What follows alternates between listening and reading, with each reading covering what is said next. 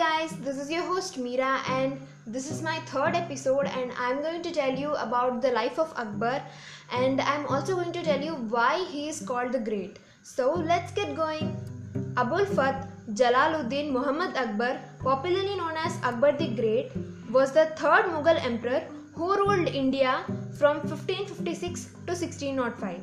Akbar succeeded his father Humayun under a regent Bairam Khan who helped the young emperor expand and consolidate Mughal domains in India. This great ruler was born on 15th October 1542 in Amarkot, Rajputana, which is now called Sindh and it is located in Pakistan. Defeated in battles at Chauza and Kannauj in 1539 to 1541 by the forces of Sher Shah Suri, Mughal Emperor Humayun fled westward to Sindh. There, he met and married the 14 year old Hamida Banu Begum, daughter of Sheikh Ali Akbar Jami, a Persian teacher of Humayun's younger brother. Akbar was born at the Rajput fortress of Amarkot in Rajputana, where his parents had been given refuge by the local Hindu ruler, ruler Rana Prasad. Akbar was married to Ruqayya Sultan Begum, who was later beheaded by Humayun after the death of his younger brother Hindar Mirza. After the sudden death of Humayun, Akbar took over the kingdom when he was 14 years old. He played a great role in the Battle of Panipat and also in the Second Battle of Panipat, and he succeeded to conquer the whole India. And he died on 27th October 1605 due to dysentery after a war. This is a brief story of Akbar and an additional information that I want to give is that Akbar was married to 11 Akbar, Akbar got married to 11 wives. Akbar has Akbar had 11 wives.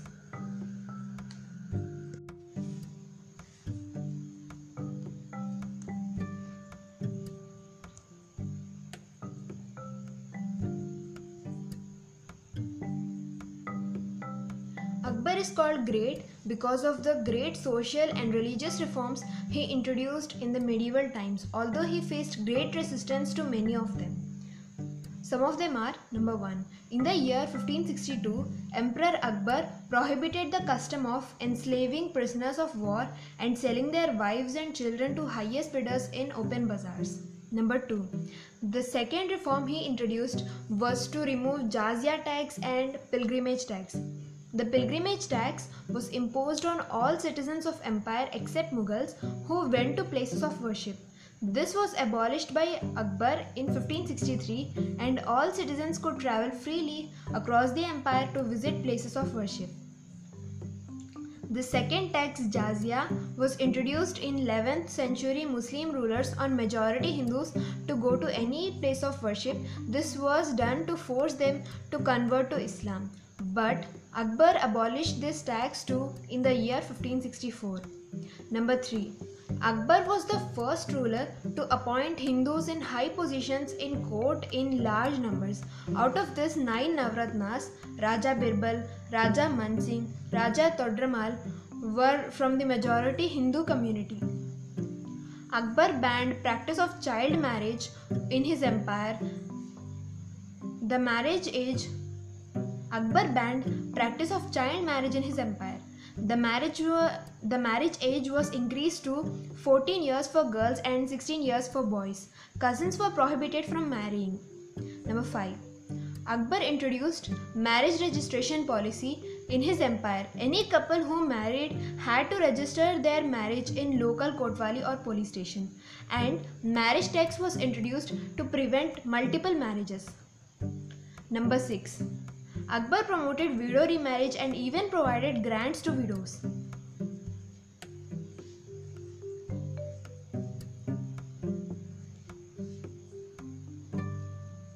Number 7. Akbar introduced Mansabdari system and divided his empire into 15 subhas and each Akbar introduced Mansabdari Number 7. Akbar introduced Number 7. Akbar introduced Mansabdari system and divided his empire into 15 sabhas and each sabha had a subedar which means governor. These sabhas were divided into sarkars which are states and they were under faryadar. The sarkars were further divided into parganas which means district and they were under chowdhuries.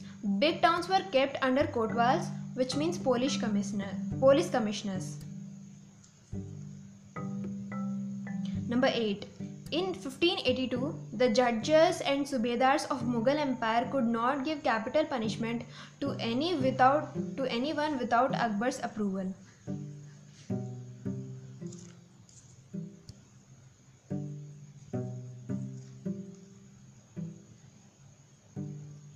Akbar was fond of literature and created a library of, of uh, Akbar was fond of literature and created a library of over 24,000 volumes written in Sanskrit, Urdu, Persian, Greek, Latin, Arabic, and Kashmiri, staffed by many scholars, translators, artists, calligraphers, scribers, bookbinders, and readers. He did much of the cataloging himself through three main groupings. Akbar also established the library of Fatehpur Sikri exclusively for women and he decreed that schools for the education of both Muslims and Hindus should be established throughout the realm. He also encouraged bookbinding to become a high art.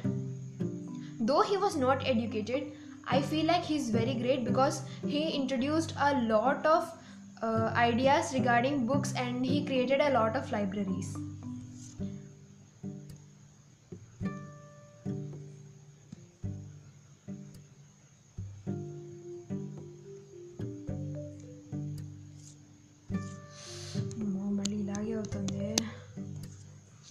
అలా చదివితే కుదరదేమో ఇందాక కుదిరింది మరేంటో ఇప్పుడు?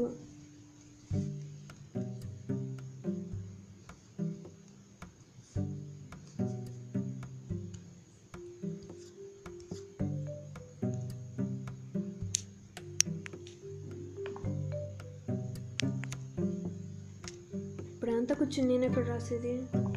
అందుకని నేను ఇంకా అలా చదువుతున్నాను.